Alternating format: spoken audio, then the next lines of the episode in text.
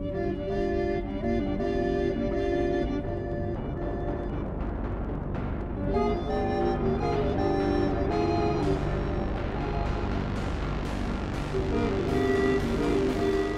this is Emily Swallow, the armorer from The Mandalorian, and you are listening to the Canned Air podcast. This is the way.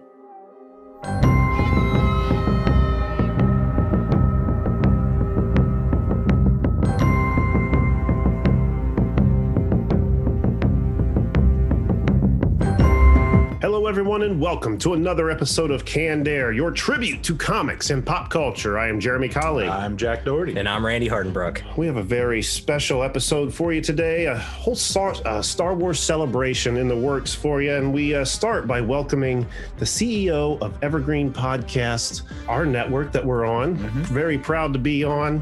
This guy really has us in the palm of his hand, kind of, doesn't he? Can crush us at any time make us he or wants. break us right now. Feel the pressure. Uh, we welcome CEO Michael DeAloia. Thank you so much for being here, Michael. Gentlemen, it's a pleasure. Thanks for having me. It's awesome to have you here. I think the first time we spoke with you, uh, it was like a video conference, and uh, Mm-hmm. as soon as your camera came on, we saw Star Wars helmets and stuff behind you, and That is true. it's like I think we're going to have a report with this guy. Yeah. Yeah, that was a Luke Skywalker helmet in the background. Yes. Yeah, and uh, and you may see some stuff. It's getting a little dark here, but there's Darth Vader masks thrown about for my seven-year-old, and lightsabers and all sorts of things. All some of them have to be yours, Michael. Come on. Playing better I than have the purple lightsaber, the purple lightsaber, and uh, we go at it. She likes to fight with the Wonder Woman sword, and I'm with the the purple lightsaber. So it's, it's I'd say you have the superior weapon. Absolutely. So what we're going to be doing today is we're going to be uh, in the retro roundtable, just talking about Star Wars, a little bit of everything. Uh, we're going to kind of, I think, drill Michael on uh, you know his preferences in the Star Wars uh, movie catalog, because uh, I think we've already voiced all of our opinions pretty loudly and proudly on the show before. But I also have a list of. Fun facts about Star Wars, that a few of which I knew, so a lot of which I didn't. So hopefully, I blow some minds here with that stuff. But then after that, we're going to be welcoming from The Mandalorian, not only The Mandalorian, she's from SEAL Team, Supernatural, The Mentalist, and uh, did some voice work in Castlevania, just to name a few of the things she's done. But uh, the Armorer in The Mandalorian, the one who says, This is the way. She's so awesome. Yeah. Love the character. We welcome uh, Emily Swallow a little bit later in this episode. So, a lot of Star Wars goodness for you coming right up here. But before we do all that, don't forget to find us on Twitter at Canned Air Pod and on Instagram at canned underscore air. If you like what we're doing, want to show some support and get extra content for said support, head over to patreon.com forward slash canned air pod or just go to our website, cannedairpodcast.com, where you can click that Patreon link and uh, start getting that bonus uh, material for just so a few much bucks content. a month. So much. just posted the 40th episode of the Canned Air Patreon pod. Nice. And uh, there's a lot of other stuff on there to listen to as well. So go check it out, people. Uh, and then also uh, evergreenpodcast.com. Go over there, check us out, and all the other great shows that are there. Uh, again, we're very proud to uh, be a part of the network. And uh, thank you again, Michael, for allowing us to be on said network. Listen to your quality podcast, so it just it fit with what we're trying to do on the pop culture side, and uh, you're coming in with uh, Gen X Grown Up and uh, Pop Culture Conf- Confidential, and all these things are just working like magic for us uh, on the network. Good. Well, good. It's really working like magic for us too. We love everything that's happened so far and very excited for the future. So, thank you again for the opportunity. Is there anything else I'm forgetting, gentlemen? Uh, just one quick little shameless plug is uh, your boys got uh, awarded the best Oh. recorded podcast of 2021 uh, by a bunch of our uh, peers in a group called the Scene Snobs. Mhm. So super excited and appreciative of that, and uh, Very, gonna very continue honored. to bust our asses and get you guys some quality content. Yeah, yeah, that, that we are. And a big thanks to everyone over at Scene Snobs because that was quite an honor. Um, you know, we had no idea. We just, hey, you've been nominated and won. What? what, what? Okay, I'm not going to argue. You have listened to Randy, right? We're the one with Randy on it. all right. With all that behind us, let's just kick it off with this week's Retro Roundtable. And here we go.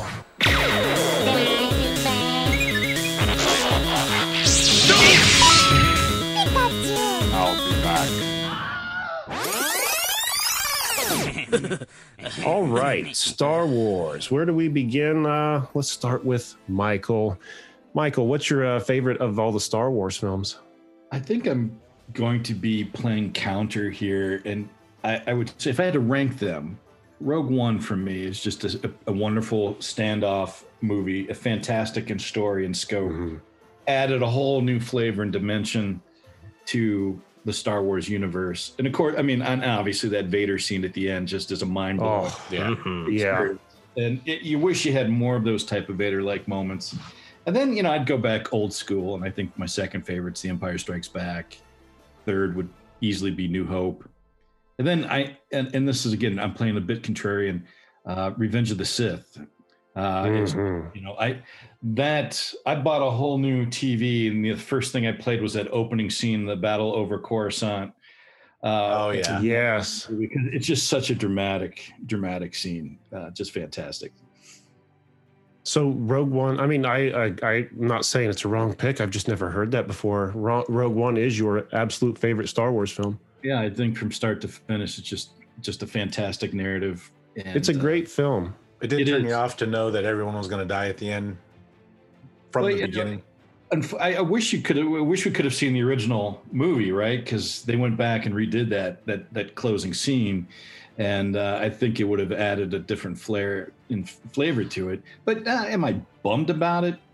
No, because it sets up it sets up the New Hope in just an unu- just an unforgettable way. Yeah. watch the movies in the in the in in the, in the chronological order which they're supposed to be played. Um, it's just a, a great, stunning movie. But what I what loved it when it finally came on digital. Watched Rogue One, and then went right into A New Hope, and it makes it so much different Yeah. because Vader's kind of pissed in the beginning, and you see why. yeah. Very pissed.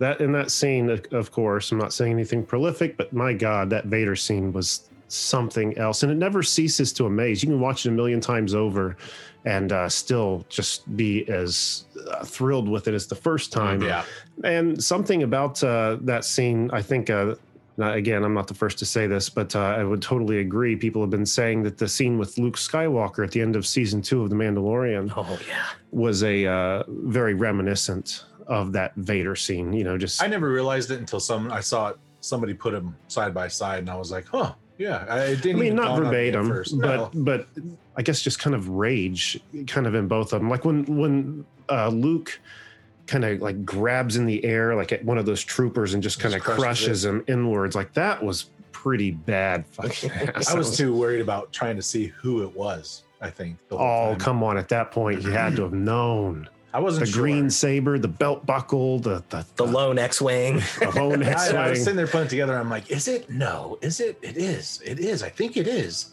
Too worried about watching what was happening. I, I mean, I had the same thing for a while, uh, but you know, until the saber came out, and then you saw the the outfit close up. Like, oh, that's that's that's Return of the Jedi Luke. and then to see it was young Luke from uh, Return of the Jedi. That Mhm. was the, the better surprise too. I think. Yeah, That actually brings me up to uh, my question that I was going to pose to the three of you is uh, with that cameo with Luke where he was CG. Mhm. What are your guys' thoughts on CG versus recasting it? Because I saw like a, a preview where they took Sebastian Stan and he looks dead ringer for He a does. young Mark Hamill. he does, but then they have to pay Sebastian Stan.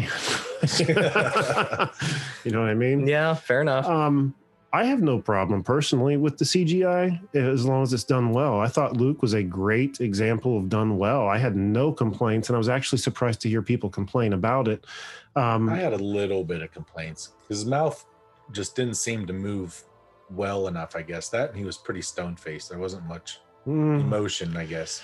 I mean, I get that, but I I think of uh, Rogue One at the end when you see Leia. Now that I was not happy with, like uh, that was some kind of butchered CGI. But it's see in the same movie when they did Tarkin, Mhm. He was really. he good. looked Yeah. amazing. Yeah. He looked amazing. So I don't know. Maybe it just mattered about the amount of screen time that they actually got. I can't imagine any computer would be able to accurately mimic uh, Carrie Fisher's perfect face. You know, like, how could that ever be done? What's your take on that, Michael? you know, I wrestle with this because you, you want to be a, a purist, right? And you don't want others to take that role. But then understanding that you know there were four people who essentially played Vader in the in the first three movies. Yeah. right? You get a voice talent, you got the physical body talent, you you got the face uh, in in the third, you know, the third and final movie uh, of the original. So it depends on where they really want to go with the storyline. And it seems to me at this point that the Skywalker storyline is is probably worn out, at least in in the movies and in the in the, in the shows Hmm. Sure. With the caveat, I don't know what they're going to do with Obi Wan, right? In in in that show, and is there a younger Luke and, and and things of that nature. But my feeling is it just with the home run hit that the Mando has become, got the Bad Batch coming out. I, I really want to see how Ahsoka plays out Mhm. Oh yeah. and her storyline because she she took over in my mind the, the the Clone Wars those last two or three seasons Oh, Oh, yeah. yeah. really became a, an interesting story and dynamic of her in that final which it was only what last year it seems like yeah, obviously we've lived through a decade in the last year but again, like my my second all-time favorite vader scene is at the the, the final when that uh, the ship crashes onto the planet and they've got all the clone troopers buried with their hats yes. And it's snowing and he walks out. It's just uh and it was a different animation style too which gave it this quick jarring moment. And then uh it was th- that was just a iconic unbelievable scene. But getting back to the question I would say it's okay. It depends on where they want to go with the story. I, I think it'd be great for for hamill to give that character to someone new to live it. Yeah, no, I agree. And um, uh, man, I got to backtrack a little bit because you pointed out that uh, that scene. I totally forgot with you know all the troop or all the graves of the the clone troopers, and then uh, didn't they all on the masks on all their masks they had painted like her face markings on them. Yeah, it was her regiment. Yeah, and then uh, I think didn't she leave her sabers there when she left or no? he l- had lost one in the in, in the show but she dropped the other one and he found it Yes. Okay. Yeah, yeah. I mean, just that's a wow moment. You know, it's just the whole Yeah. up there to those graves and that ship. It's uh, I kind of relived that one. I just kept on replaying it, replaying it. replaying it. It's just such. It was. It really becomes an emotional attachment to a lot of these characters. And the Clone Wars was just such a wonderful series from start to finish. Yeah. Yeah. And and uh, watching Order sixty six happen like that Mm. Yeah, was oh, uh, from her perspective that was incredible. Uh, it was just all so good, and uh, I don't know. We just needed a little bit of closure with that character. I mean, I know there's more closure to be had now that she, uh, you know, at the end of Rebels, didn't her and Sabine go out looking for Ezra? Yep. Is Yeah, that that the was- last we've technically seen her in the time? No, no, no, no, because that was uh, before. I've heard that that part is actually after what we saw her in Mando. Yeah, that's what I've understood too. That it, that was a cut scene from in the future after Mando as well. So it's, So- so like the between seasons where he ages like he gets older that's like how much I have no idea how long it is. I don't Huh. think because I think Filoni confirmed that that it was in the future, but he didn't say how far out it is. i need to look that up like confirm that timeline that'd be interesting that was so good you know rebels when it started i wasn't like all on board with it. it ezra was kind of annoying but bo- boy by the time it hit like season three or four i was vested Yeah. it got really It good really and then that last episode uh, very much like Michael was saying with the last episode of Clone Wars. I watched that last scene so many times where she Mhm. turns around and Ahsoka's standing there. Have you seen it, Michael Rebels? Oh, yeah, no, it happens. I just There wasn't a lot to do during COVID for those first few months, so I, I got a lot of Star Wars stuff. I just realized I might be spoiling it for you. So Oh no, no, I, I was into it. It was a great. I felt the same way about Rebels, and I think primarily because it was on Disney Kids. yeah. yeah. right? And I, I just felt like, man, I'm in my 40s, and you know, maybe that's not a good look.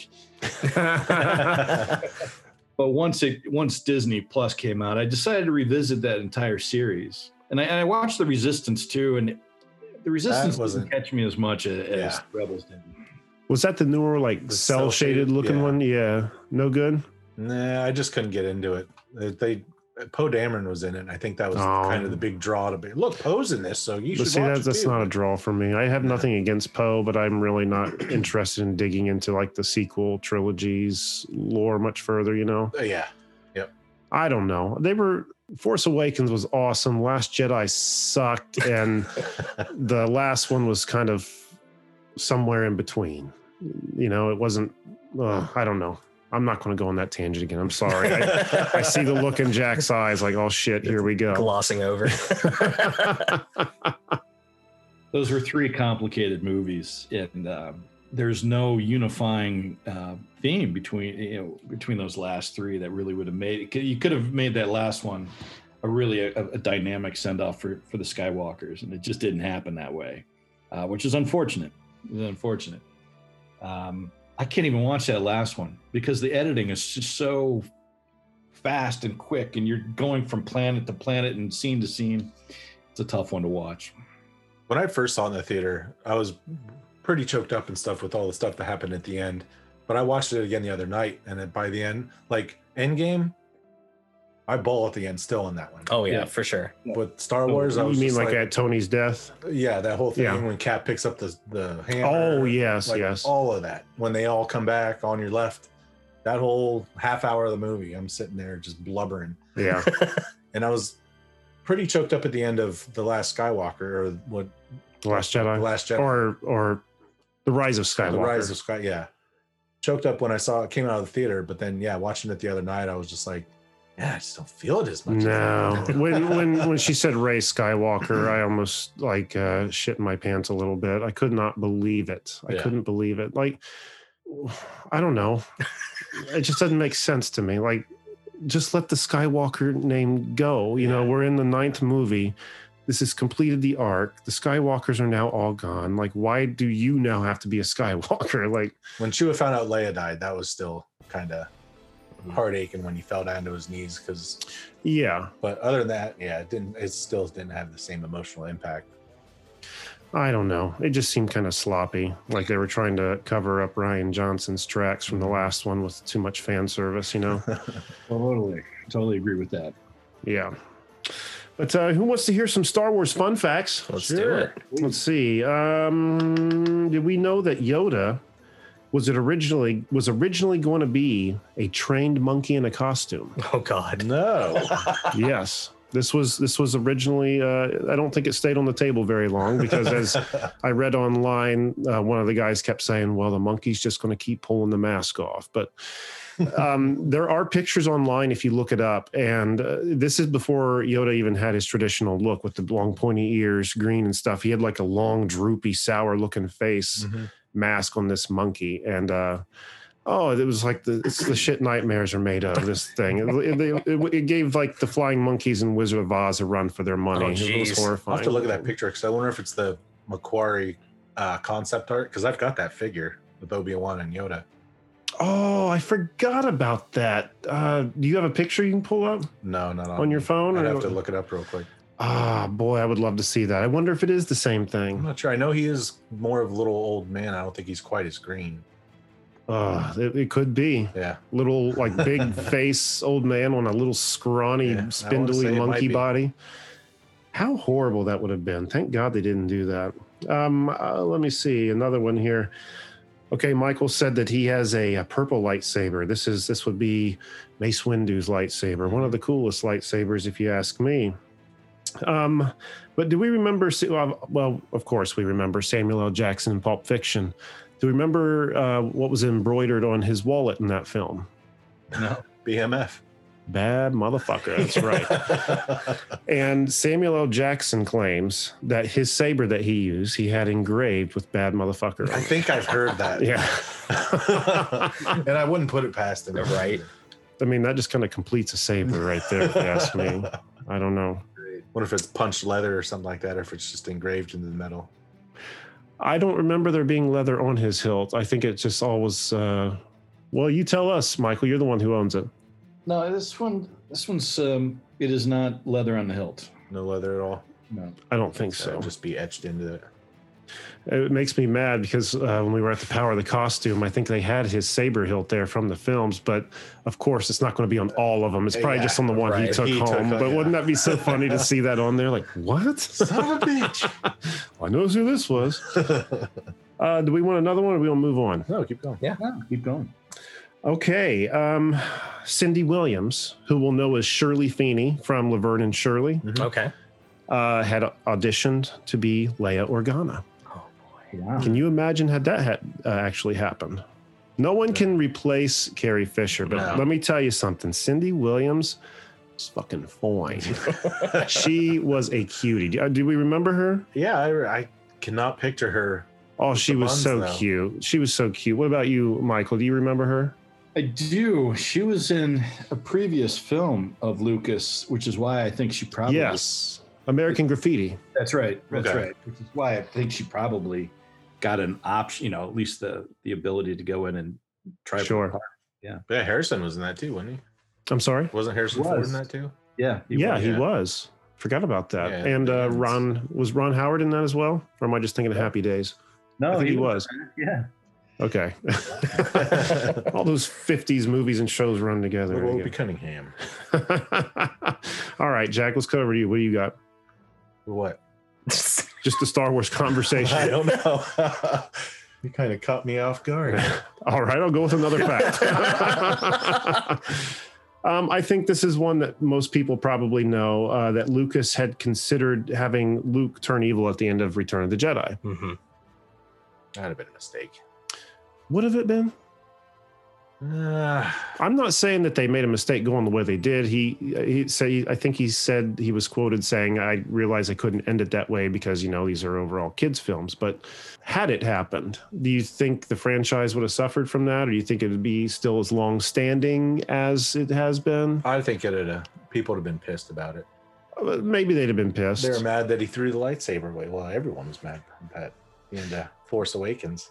Oh, And that he was just a pretty much just the same thing as Yoda was. He shut himself up from the Force and just turned into a crazy hermit.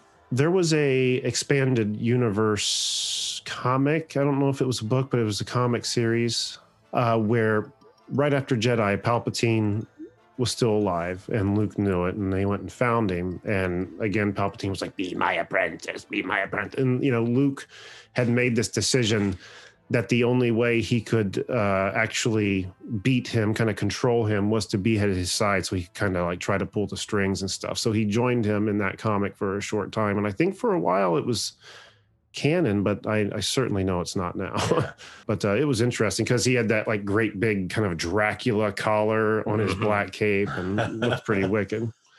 Have you guys seen the editions, the Star Wars editions they put on Disney Plus recently? Uh, no, what do you mean? The old Ewoks cartoon from the 80s? Oh, yeah. I've seen them, but I haven't watched them. No. Oh, boy, they're Yeah, They're I went to back to the original Clone Wars and watched that over two nights. Um, I I think it was on Comedy Central or maybe Cartoon Network in the early aughts. The the Jedi are far more powerful. I mean, just the whole universe has these just outrageously strong and intimidating characters in a very short story arc. It only was like 16 episodes for two seasons. So yeah, I, I did go back to that, but I just can't bring myself to watch an Ewoks movie. I can't. Do it. I, I want to watch them because I remember when I was a kid, the Ewok Adventure. Yeah. So I watched that so many times, but I know it's it's going to be rough. I- I, I think mean- that was a lot of Jim Henson and they did with that. Yeah, Yeah. they did. And I, I, um, which is funny because you think they would have done it in puppets instead of 2D animation, right? Mhm. But uh, I remember watching. I have, I still have my Ewoks um, lunch box somewhere downstairs that I used when I was in elementary school. But uh, boy, I don't remember shit about it. I really don't. It was it was straight up kitty. I know Teebo. He's one of the I don't know one of the more wild looking Ewoks from Return of the Jedi, but he's got like a Robin Hood hat and running around just like a It was like. Muppet Baby esque, right? Yeah. Kind of. Was Pretty much. It was just Wicket, Princess. I don't even remember what her name was, and then Teebo. They were just like three young Ewoks running around causing mischief. As Ewoks tend to do. Yeah. I'm hoping at some point they bring back the Star Wars Christmas special. oh, They actually did you see the Lego version? They did a Lego version oh, recently. Oh, did, they? really? Yeah. yeah. yeah. I want to say the last couple years. Yeah, it was the Star was, Lego Star Wars Christmas it special. was all Wow. right. I'll watch kinda- it. I mean, it's, it'll be interesting. Lego always puts a funny twist on everything, and and it kind of goes with the whole movie series because in the beginning, uh, Rey's teaching Finn force powers. They're pretty much so you know he's got the force. Yeah, I, I oh, do they? So let me ask you this: Do they still do the horrible song at the end where they take the Star Wars theme and put Christmas music?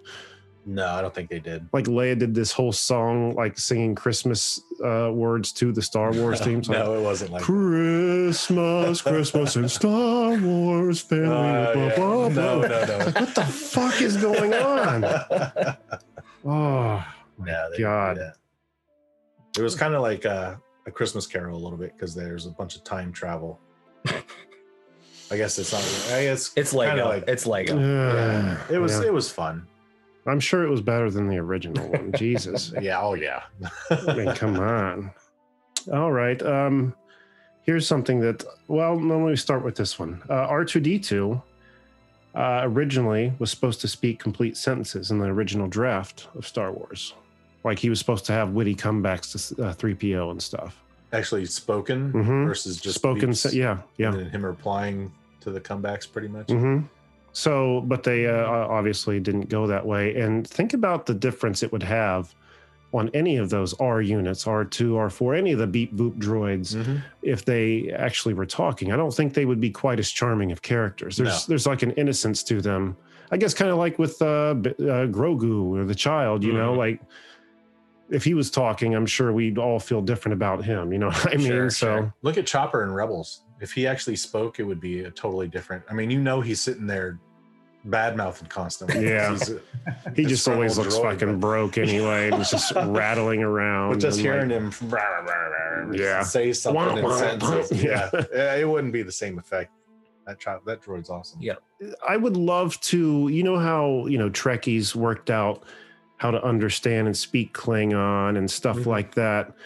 And everybody in the Star Wars universe hears a few bloop, bloop, bloop, and they know exactly what's Yeah. being said. I'm like, oh, don't talk like that, R2. I'm like, can we decipher this? Like, I want to figure out what is It's being. the same bleeps and bloops that mean a whole bunch of different things usually too. I mean, I know like means sad and uh, Yeah. wow, like when he did that, obviously he's excited. So I, I I don't need those figured out, but the rest of it, I, I could use some help with. but all right, um, about one more here. I've only got one more, I think. And this, I saved this one for last because this one blew my mind. Had this happened, it had been horrible. It was briefly considered that when making Revenge of the Sith, to having young Han Solo in it, as like as a child, Okay. and that he had been looked after and raised by Chewie.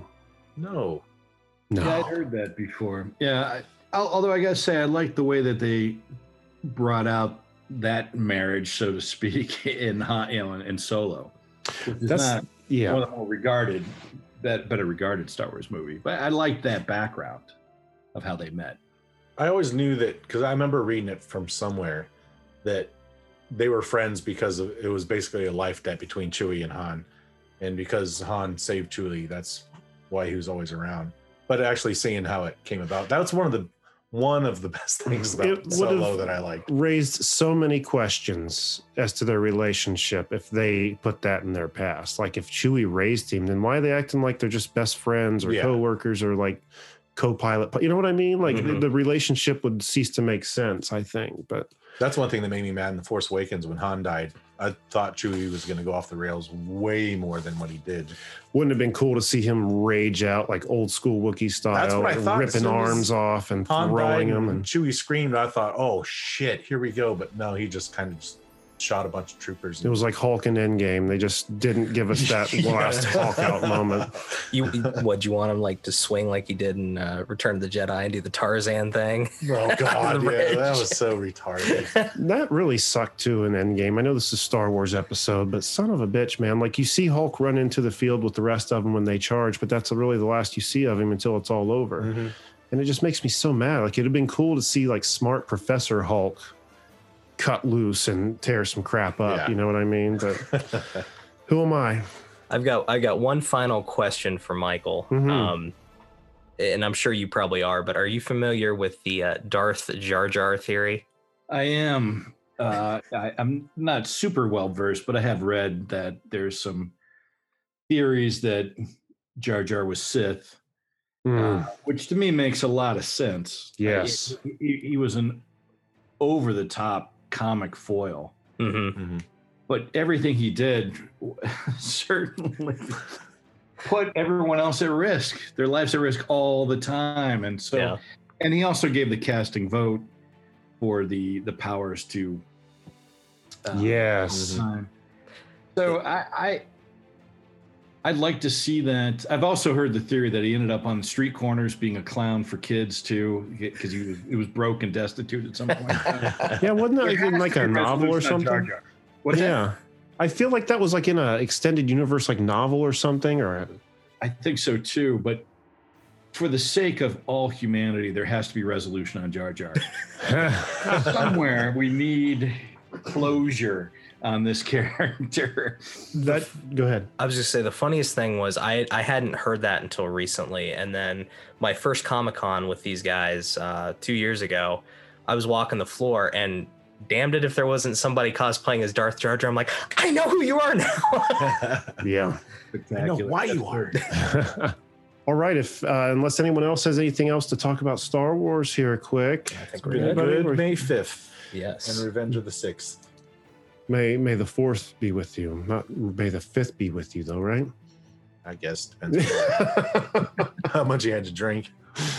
Well, I've just cracked open my first beer, so I'm not as much as you, it would seem. But There's All that right. editing reel, I guess. all right, let's jump to a quick commercial, and then when we come back, we're going to be joined by the armorer from the Mandalorian herself, Emily Swallow. So stick around. You've got questions, we've got answers. Business leadership, ownership, and sales can be challenging. Tune into the Accelerate Your Business Growth podcast to learn from the world's experts. Join me, your host, Diane Helbig, as I chat with people who have expertise in various areas of business.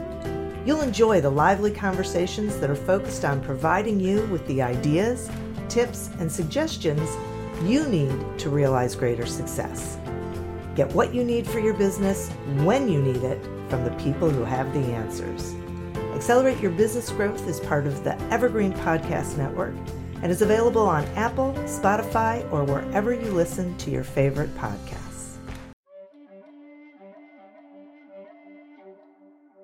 Emily, I want to thank you so much for taking some time to be here with us tonight. It's always so amazing uh, to welcome somebody from uh, just the Star Wars franchise, that world. It's so uh, engaging. We all love it. We've all loved it, you know, as long as we can remember. So it's just an honor to have you here. Thank you so much. Oh, thanks for having me. We're doing this episode for the May the 4th week. And uh, how, how are you? I'm good, thank you. Yeah, no complaints. That's good. That's good. Does this week typically keep you pretty busy now that you're a Star Wars alum? Yes, and I love it. I love all the revelry. Is it like what do you do? Like a lot of conventions? Do you get to go to like celebrations, stuff like that? Well, not these days. I have been conventions have started back up again, which is nice. Um, I will be at one the weekend before the fourth, uh, but I get to do. There seem to be more more podcasts and stuff that come along this time of year. Guilty. as far as your role as the armor, I was reading up um, that when you first auditioned for it, uh, you didn't know what it was really for, and you only got six words as far as the uh, the direction of your character.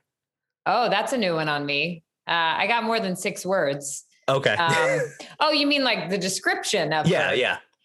That actually, yes, that sounds about right. I thought you meant like the uh, the scene that I had was only six words. Oh no, Yes. sorry about that.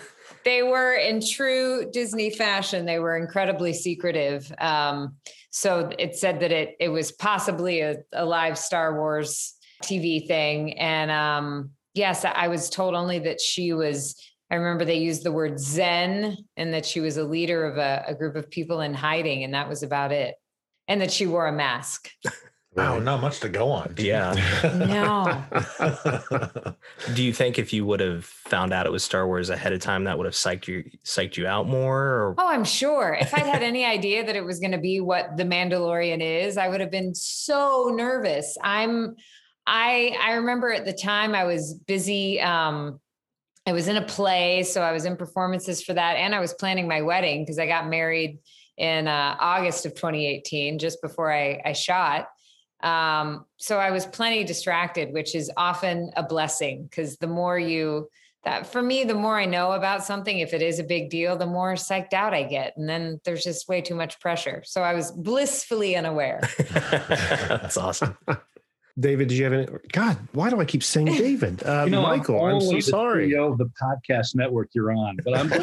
I swear to God, we were just talking about my friend David. That's why I keep doing it. I apologize, Michael. This is, this is the second time I've been on a podcast where they've called me David. Really?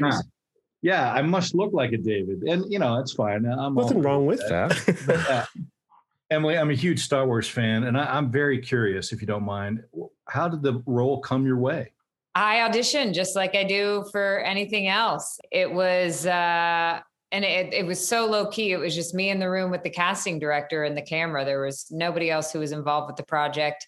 And he had me do the scene a few times. And then he asked me to do it with a British dialect because he said that they'd been auditioning mostly British women in their 50s and 60s. So I I truly have no idea how I wound up in that room, but I'm so glad that I did. we are too. And speaking of that accent, I had heard somewhere, again, don't believe everything you saw on the internet, but uh, that you modeled that after some Lord of the Rings characters. Is that right? No, that's not right. Okay. I'm just going to shut up. I mean, I think I might have We're uh, nailing it so far, guys. in, the, in hindsight, I can see how there's there's a little bit. Of, Maybe I remember doing an interview where we were talking about some of these creatures, creatures, characters who are you know seem to be a little bit set apart and a little bit like there's a wisdom that we sort of put into. I think somebody, not everybody with a British dialect, but it it helps. Gotcha. Um, so maybe that's what that was in reference to. But when I when I first did it, it was really just because they told me to. And then uh and then Jon said that he he did like that that sort of made her a little bit separate from everybody else. So he asked me to hold on to it. awesome. Huh. Yeah. And I'm just going to shut up now because I'm totally. No, I love it. This is way. great. And you can call me other names too if you want. Let's just, you know, why not? How Let's about make you, it a we call you David from now on, and Michael Yeah. stays Michael. I'm very uh, curious about something I heard you say on a podcast uh, that the production actually brought in a blacksmith advisor to work with you on like uh, how to move and stuff in the scenes. Can you elaborate on that a little bit? Yes, and thank goodness they did because um, it was so fast and furious when we were shooting it. And it turns out that when you're wearing a helmet with tinted goggles, basically, Yeah. and you have on gloves that are about five sizes too big, it's challenging to be to be skilled at anything. Sure. So- I guess that makes um, sense to do that. yeah. To bring in the advisor, Uh, yeah, because I was like, really, there wasn't that much you really did, but I guess just Think think about about get it. used to what you're wearing and stuff. Yeah, just that's- for yeah the cumbersome that basics of like been. of how to how to hold the hammer you know how to uh, how much what the the swing of the arc would look like depending on the material that i'm hammering and then of course they tweaked a lot of that because even if it's accurate sometimes you want to change it so that it looks really cool and Yeah. um as an actor it was just really reassuring to me because you you just feel more comfortable with what you're doing if there's somebody who actually does that who is watching and can give you tips but at the end of the day, the thing that gave me the most confidence was that Jon said, he said, Did you see um, did you see Robert Downey Jr. and and you know all those sequences where he was building his suit of armor? Oh, yeah. And uh, and I said, Yeah. And he said, and it looked good, right? And I said, Yeah. And he said, Well, don't worry, this is gonna look like that. So, so that helped. Fair enough. That's got to be reassuring. there are awesome. times there are times in movies where people are doing things that I know how to do, and I'm like, it's not how you do it. Yeah. Yeah. yeah. Well, and just so you know, sometimes maybe they were doing it accurately, but they just thought it didn't look cool. So then they had to go with the like, Well, well, that's what true. looks They put a little extra flair in there or something. Yeah. Emily, what's it like working with Favreau?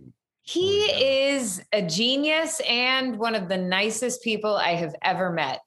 I think one of the reasons that the show is so good is is not just because he is I mean his mind is brilliant but he's so good at drawing the best out of people and he does that because he is so gracious and so generous and so curious. He really he wants to know what you have to bring to the table and he encourages people um, to bring I mean I, I remember what was one of the things that was so striking to me was to see how he talked to all the different directors and he had he had directors who were very unique in their styles mm-hmm. and he mm-hmm. really encouraged them to bring all of that to the table um, but also just built this community and made sure that everybody was on the same page in terms of what story we were telling and so everyone could do their best unique work um, while still being in the right world that we were creating how cool. Very I cool. cannot imagine being, uh, you know, on that set working around those people, you know, Jon Favreau, Dave Filoni. Yeah. I mean, didn't uh, George Lucas even make an appearance on set at one point? He did. He came by uh, on Jon's birthday. And that, I mean, that just blew my mind to stand there and, and watch this man talk who had, uh, you know, created these stories 40 plus years ago and to see that they're still going and the technology has just gotten better and better but people are just as passionate about it as they were at the beginning it's really remarkable mm-hmm. i can't imagine because I, have also heard you say you were a fan of star wars uh, since you were a child so to mm-hmm. actually be in that moment appreciating it for everything it is it's got to be surreal yeah one of those where you just keep pinching yourself over and over. the closest Until somebody walks by and they look at you and they're like, "Yeah, right." Have you been to the the Star Wars Disneyland experience they have? I have not. No. No, we neither have we. We want to go, but uh, it seems like it'd be cool. Yeah, really cool. Yeah. I've heard my family and I were supposed to, but then COVID, so that kind of got backlogged. Yeah, because how many COVID. ideas have have now you have to say? Well, we thought this, but then COVID. Too many to keep yes. track of. That's for sure. Jumping backward a little bit, we uh, kind of touched on the armor, uh, just your whole costume actually, and how uh, kind of cumbersome it was. You know, having the tinted. Uh, visor and all the weight you must have had on you, not only with uh, you know like the shoulder pads, all the leather, but then the big uh, fur on the back, and of course the helmets. Uh, is did you find it difficult? Uh, how to word this? This is a hard uh, question to get across. For instance, we uh, had CJ Graham on the show, who was Jason Voorhees. And we had a conversation with him about conveying his point without the use of uh, his face. Mm-hmm. I guess. So, uh, did you find that at all challenging to uh, get your point across, what you were supposed to do without the facial expression, stuff like that? I loved that challenge. Um, and I, it, yes, it was challenging, but it was such a good one and so different from how I operate in real life because I am very, I'm somebody who's constantly moving. I use my hands all the time. I use my face a lot. Um, my mom always says, I love your facial expressions, which just makes me think I must be mugging the scene to death. But uh, it was such a delicious challenge to have. And it, I, my background is in theater and I had done a lot of mask work in theater. So that helped. But it's a different thing when you're on camera because when you're, you know when you're doing theater the the audience can see you the whole time. There's no camera that's like just focused on one person now and then they go over to somebody else and then you know pull out for a wide shot. Um, so you don't know when the focus is on you.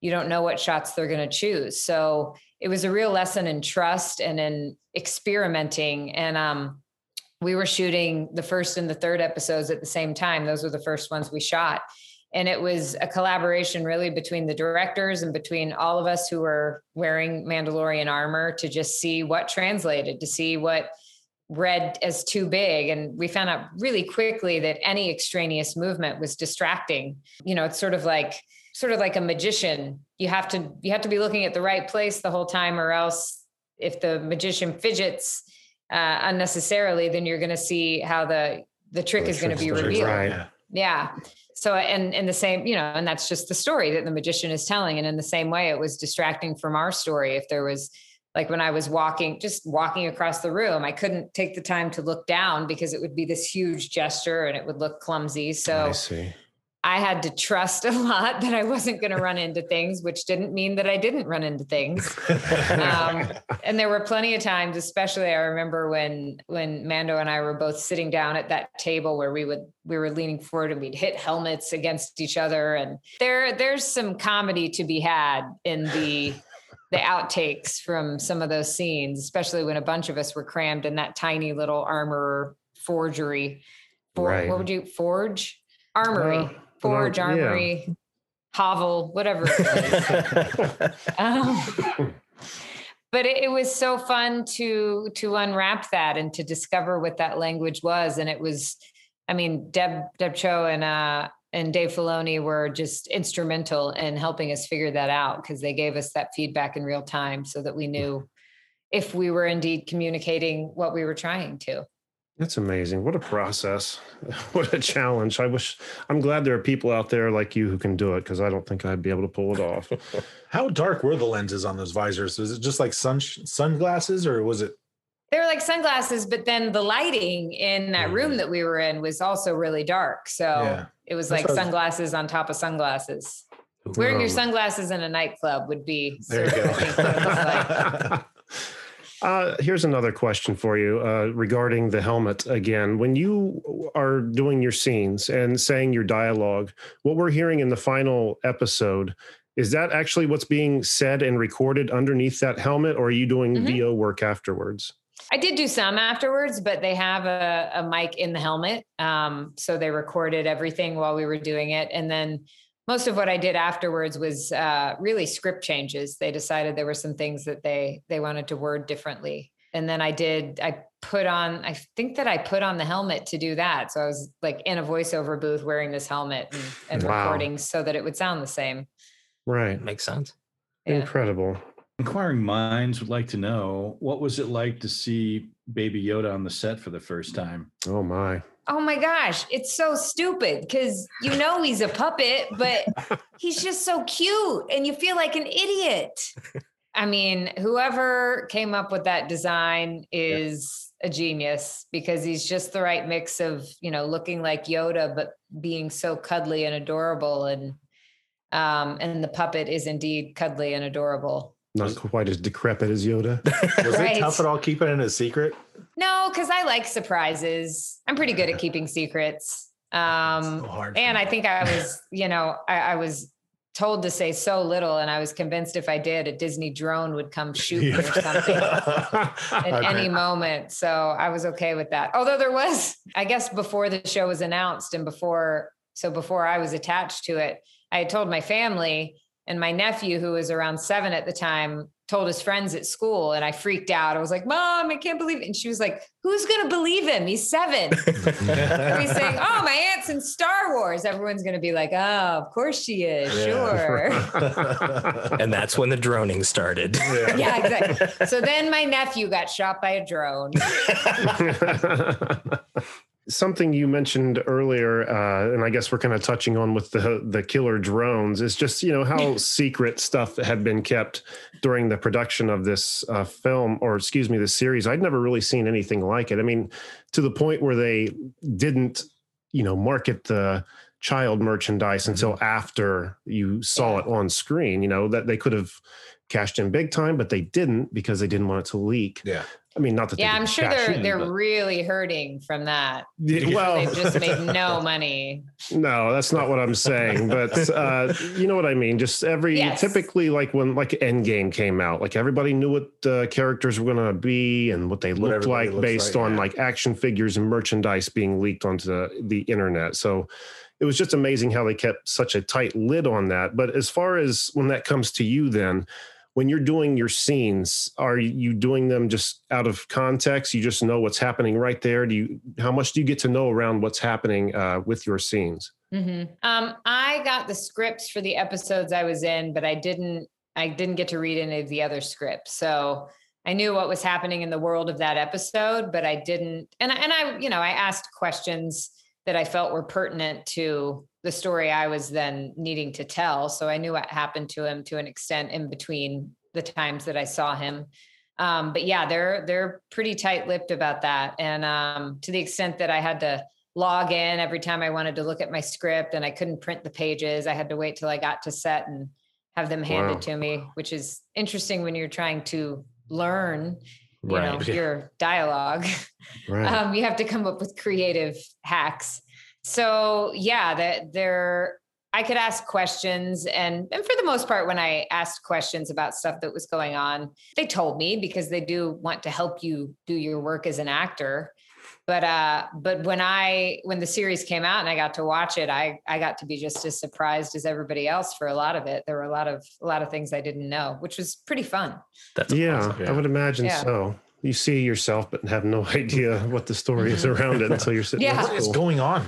Yeah, right. truly well i didn't even understand while i was shooting it what a big part she was in his life Mhm. um, because you know she doesn't show up that much, and it wasn't until I sort of saw how that fit into the the greater scheme of things that I realized that oh, the armor is kind of a big deal. Okay, I hope we get to see her again. I really do. That would be so cool. She was an awesome character, a very Yeah. standout character. Loved you. her.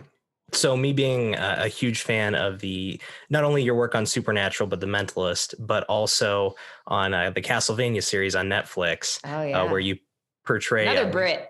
What's that? I get to be another Brit. I won't ask you about Lord of the Rings this time. But um, but what was it like recording for an animated series like that? Was it weird for you? Did you kind of have to do something different?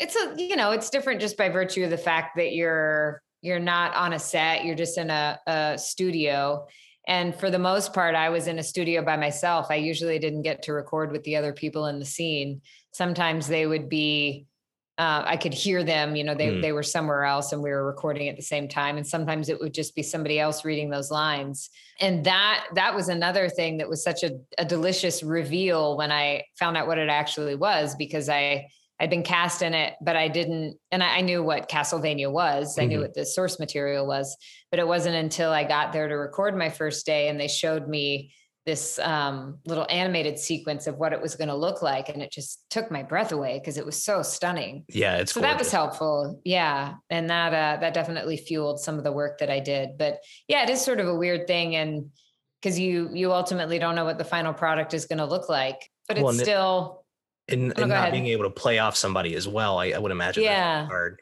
It's just not as fun. I mean, I trust, you know, all the work that they do and post and they put it together and it's great, but it's just so much more fun to me to be collaborating with the other actors. Sure.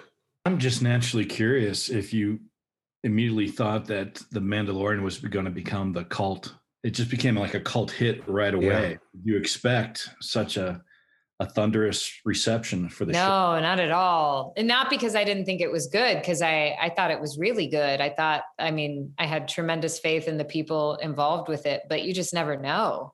Um, and I know, especially with Star Wars, there can be a very strong reaction either way. Mhm. and I didn't know how it would be received. And again, I'm so glad. I'm so glad for that. So much of it has just been this wonderful surprise. And in fact, I shot all of my work for the show before it was ever even announced. So I didn't even have any of the anticipatory hype to think about when I was shooting, um, which was great. It was it was easy breezy. Awesome. Yeah. As far as uh, working on set, any any moments or uh, or just funny things that happen that uh, stand out in your memory? the funniest thing to me was was what I already what I already mentioned about how All we would just bonk helmets and it was like a Three Stooges sketch half the time, and which you know, especially because those scenes are so serious. They're he's bringing her the Beskar, and then the fight breaks out with these Mm-hmm. Mhm. macho Mandalorians, and so you're in you know you're in this moment that's like really intense, and there's all this tension in the air, and then you just like run into somebody. It sort of sort of spoils the mood. Right, right. Hard to recover from that. I, I do have one kind of just hypothetical question. If Cool. you, as your armor character, could interact with any other actor from the Star Wars universe in a scene or a couple scenes, any idea who that would be if you had a personal pick? Well, I feel like the armorer and Obi-Wan Kenobi need to meet because I think that they could share some stories about these young upstarts who don't always listen and who want to venture out on their own, but who have these greater missions that they need to fulfill.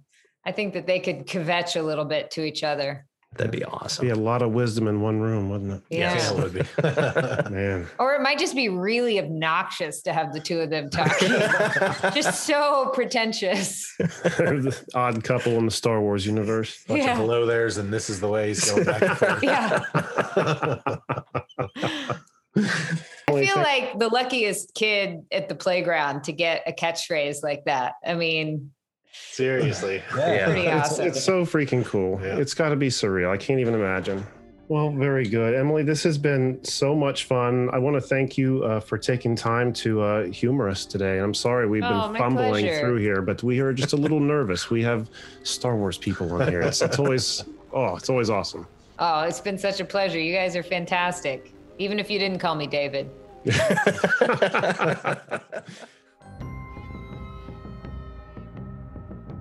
All right, and once again, that was our uh, conversation with Emily Swallow. Holy shit, I don't think I've been so nervous uh, in a long time. But I think you had a good point, Jack. You know, we rearrange and have the monitor over here, Yeah. and it's sitting a lot higher than us. So maybe it like gave her like a sense of like superiority over me. Looking down over us. Like maybe if I put the computer down on the floor and I was looking down on her, I would feel better. Hey, Maybe. hey, we know how Mando felt when they tried to start shit. All right. But Michael, I want to thank you uh, for being here today, talking Star Wars with us, talking with Emily, and uh, just hanging out. It's been a blast, and uh, we're so honored to be on uh, evergreenpodcast.com. It's a great network, a lot of great content, and uh, every time we talk to you guys, we just get more and more excited to be a part of this. So, Let me ask you guys a question. So, Sure. what's you know, you're new to the network. You know your feelings and um, your expectations of working together on on building some podcast powerhouses. oh man, I mean, we're very happy to have joined the network. Very happy. It's, uh, I mean, It's something we've been wanting to do. For a long time Yeah. And been wrapped up in a lot of uh, unprofessionalism uh, here. Yeah. You know what I mean? But, Sorry. uh, well, you had no way to know that. Um, you know, it just comes from experience. But uh, we just feel very happy and safe and like we're working with like minded people this time around. And as far as expectations, I mean, I guess I wouldn't even really say we have like super big expectations just to grow the relationship and see what happens, you know, working together. Um, I don't, we don't, we're not sitting here being like, well, if they don't do this for us in a year, Not we're famous gone. yet. I'm not famous yet. No, because we know this isn't that kind of a business, you know, like we're working together to for a common goal. So, you know, we're just excited to be on the team and uh, excited to see what we all can work together to accomplish. I think it's so hard as far as like you know being a, a a- an independent podcast. You we're on year eight. uh, You guys are anyway. You put so much into your show, and it's it, it always seems like there's a bottleneck of getting the word out about the show and like people Mhm. listening to you know that quality content that you know we bust our ass to put Yeah. together.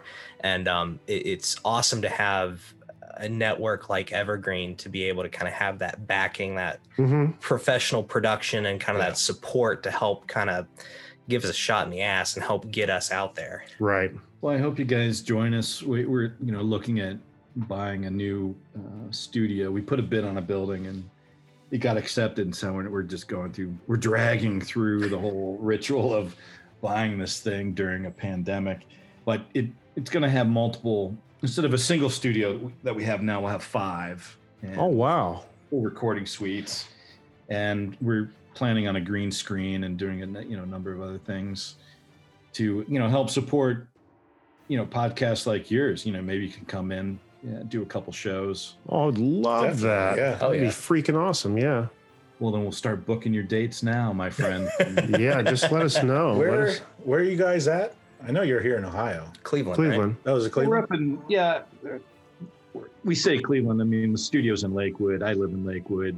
Our main investor lives in Lakewood. A lot of people live in Lakewood. But we got approached by someone who owned a, a bunch of radio stations in town. He's like, I got this building and I paid X for it, and I just went out, and you know, no one's used it for quite some time, and so we went down and took a peek, and it's gated because after 9/11, all radio stations had to be gated. So it's a completely gated building near downtown, kind of tucked away. People in Cleveland have driven by it a million times and would never know it's there. So we're kind of like hiding in plain sight. So we're pretty thrilled about the whole thing. I'm excited, man. That'd be freaking awesome to actually come in and record in like an Yeah. official podcasting studio. Just yeah. come in, sit down, and go. Yeah. No Oh, setup and yeah. checking. Not, well, I guess we'd have to do check levels and stuff, but That'd be amazing. We'd be we'd love to do that. Absolutely. Yeah, we're, we we make tiles for every show that's on the network, and unfortunately, no one's been able to see them because, you know, and they're they're like you know two by two feet tiles with your banner printed on them. We hang them up in our office, so I hope that you guys sign that when you. Oh come. yeah. Oh, definitely. Absolutely. Check it out. Yeah, that'd be great. We'd love to have that. To practice my autograph. Jeez. I thought you already have been. Oh my God! No, it's it's uh, been really awesome uh, to be on this network again. Everything so far has been really, just really cool and exciting. Just everything we've been talking about, setting up the merger to Megaphone has been amazing. You know, now hearing the ad placement on the episodes, that's cool too. Like, just step by step, it keeps getting better and better. And like, uh, I, there's not a downside here that I have seen. Like, there's nothing. It's just a great relationship. We love it, man. Uh, we're playing with some new tools that we're going to slowly bring out to the market with our hosts and other shows that we're tinkering with in our like little mad laboratory. And and, and that we we want more host driven uh, services so you guys they can choose what you want. And in fact, we we've been trying to align ourselves with a group that handled national podcast tours Ooh, COVID, and you know, part of our dream was that each of the channels, you know, History Channel, Pop Culture Channel, Sports, would then go out and do these mini tours oh, that'd be so Oh, fun. the Evergreen Banner too. And I, I think we're going to layer in some new technologies to help with discoverability and uh, and certainly revenue because that's the end game for everybody. But Yeah, we, we, were, we were thrilled when you guys reached out. I know it was a quick decision on our part to say yes, and then there's like a little lag where we're, we're trying to bring on so many shows at the same time. And I think you guys have seen that. Like the the, the homepage has just grown dramatically. yes, it definitely. has. And it's just I'm glad to see us on the new and trending uh, Yeah. category Yeah, there. yeah, That's it's that was fun. it's added exposure, and now that we're coming out of uh, COVID and quarantine and stuff, we can start getting out into the world and uh, promoting ourselves and the network. And Yeah. it's just uh, nowhere to go but up. hmm Knock on wood. Knock on wood. But Rock and roll. rock and roll indeed, man. Thank you for uh, everything, man. Gentlemen, it was a thrill to, to. I didn't wake up today thinking I'd be talking with the armorer from and so it's like Christmas in April. Christmas There in April. That's what it is. Yeah. Well, good. We're glad you're excited, and I'm glad you, uh, boy, you you were a lot more well better spoken than I was. So thank you for picking my ass up off the ground there. Sometimes. Anytime I am. All right, Jack. What do we have on the website? Go to cannedairpodcast.com where you can see show highlights, guest info, listen to the show, follow us on all our social media, become a patron, get some merch, see some of our YouTube videos, and if you'd like to be a guest and promote your work, send us an email on our contacts page. And once again, you can find us on Twitter at Canned Air Pod and on Instagram at canned underscore air. And I totally uh, forgot to tell you guys, you can also find uh, uh, Evergreen podcasts on Instagram at Stream Evergreen, and you can find Michael on there at. Uh, M, can I, should I just spell it out rather than say it? I think M D E A L O I A. Correct. Awesome. awesome. So check him out on those platforms as well. And uh, can well, I guess Jack already said cannedairpodcast.com. I was going to say evergreenpodcast.com. Check us out there with a bunch of other awesome shows. Uh, Game Fix is on there. Some of our old friends. Uh, back when we were starting to record podcasts, when we were on Wizard World Con Radio, that was a long time ago, wasn't it? Long time. Oh my God. It feels longer ago than I think it actually was, but we've been doing a lot of shit, haven't we? Mhm. Is there anything else, gentlemen, before we go? Just uh, you know, hey, if you like what you're hearing, check out our Patreon, and we're Mhm. we got some amazing content on there too. Uh, some really funny episode that just dropped about us talking about some crazy things that have happened to us, and I'm, I'm Oh, pretty God. sure Jeremy may or may not be on America's Most Wanted. You'll have to listen to the episode to find out, but you know, It wasn't that bad. Crime. the crime wasn't that bad. If anything, my fire would have been worse. You didn't burn a house down. I stole a NASCAR blanket. so take that shit out of context, people, and wrap your head around that. Patreon.com forward slash Canned Air Pod. And I think that's going to do it this week. So uh, may the fourth be with you. And until next time, I am Jeremy Colley. I'm Jack Doherty. I'm Randy Hardenbrook. And I'm David. You did it. He did it. He did it. One last thorn in my side there. Sticking it to me. Sticking it to me. This is the way. This is the way. the way. Well, thank you, Michael, again for being here. And uh, thanks everyone for listening. Always remember to be excellent to each other.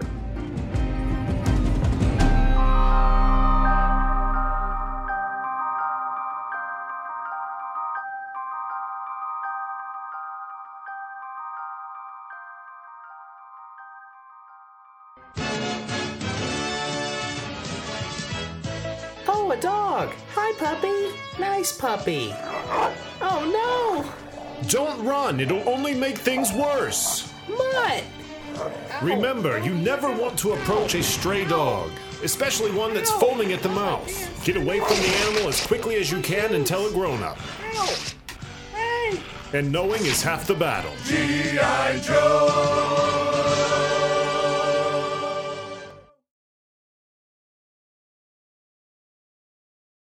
Okay, this is Let's going to be it. inserted to a uh, episode, so I'm not going to have like a great big introduction. That's going to be pre-recorded. We're just going to jump right into the interview. Okay. All right, let's do it. And David, if you uh, want to like say something, feel free to just chime in. Please don't feel like we have to address you. If you want Raise to your hand.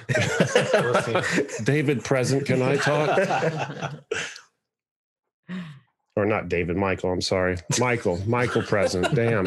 Why did I say David? We were just talking about my? You're friend David. going along with it. Yeah, totally. Yeah, sure. Yeah. He's like, why does David look so confused? Oh, that's not his name. well, I saw the look on his face. I'm like, man, what's wrong? I was like, oh fuck, I called him David like five fucking times, didn't I? I'm This has sorry. happened to me before. That's what's so crazy. This has happened to me before. Someone calling me David. on a That is uh, so- I don't understand why either. 'cause- This has been a Canned Air production.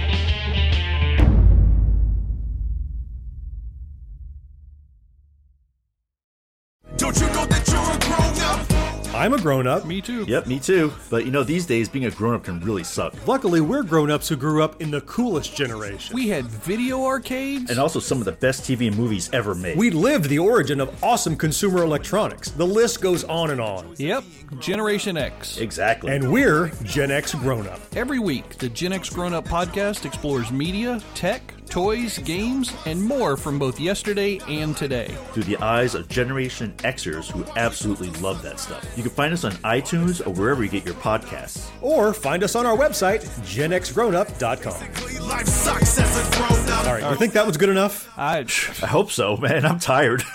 Who listens to a promo on a podcast and then goes and listens to a different podcast? right. I, I, I've never done it. no. right.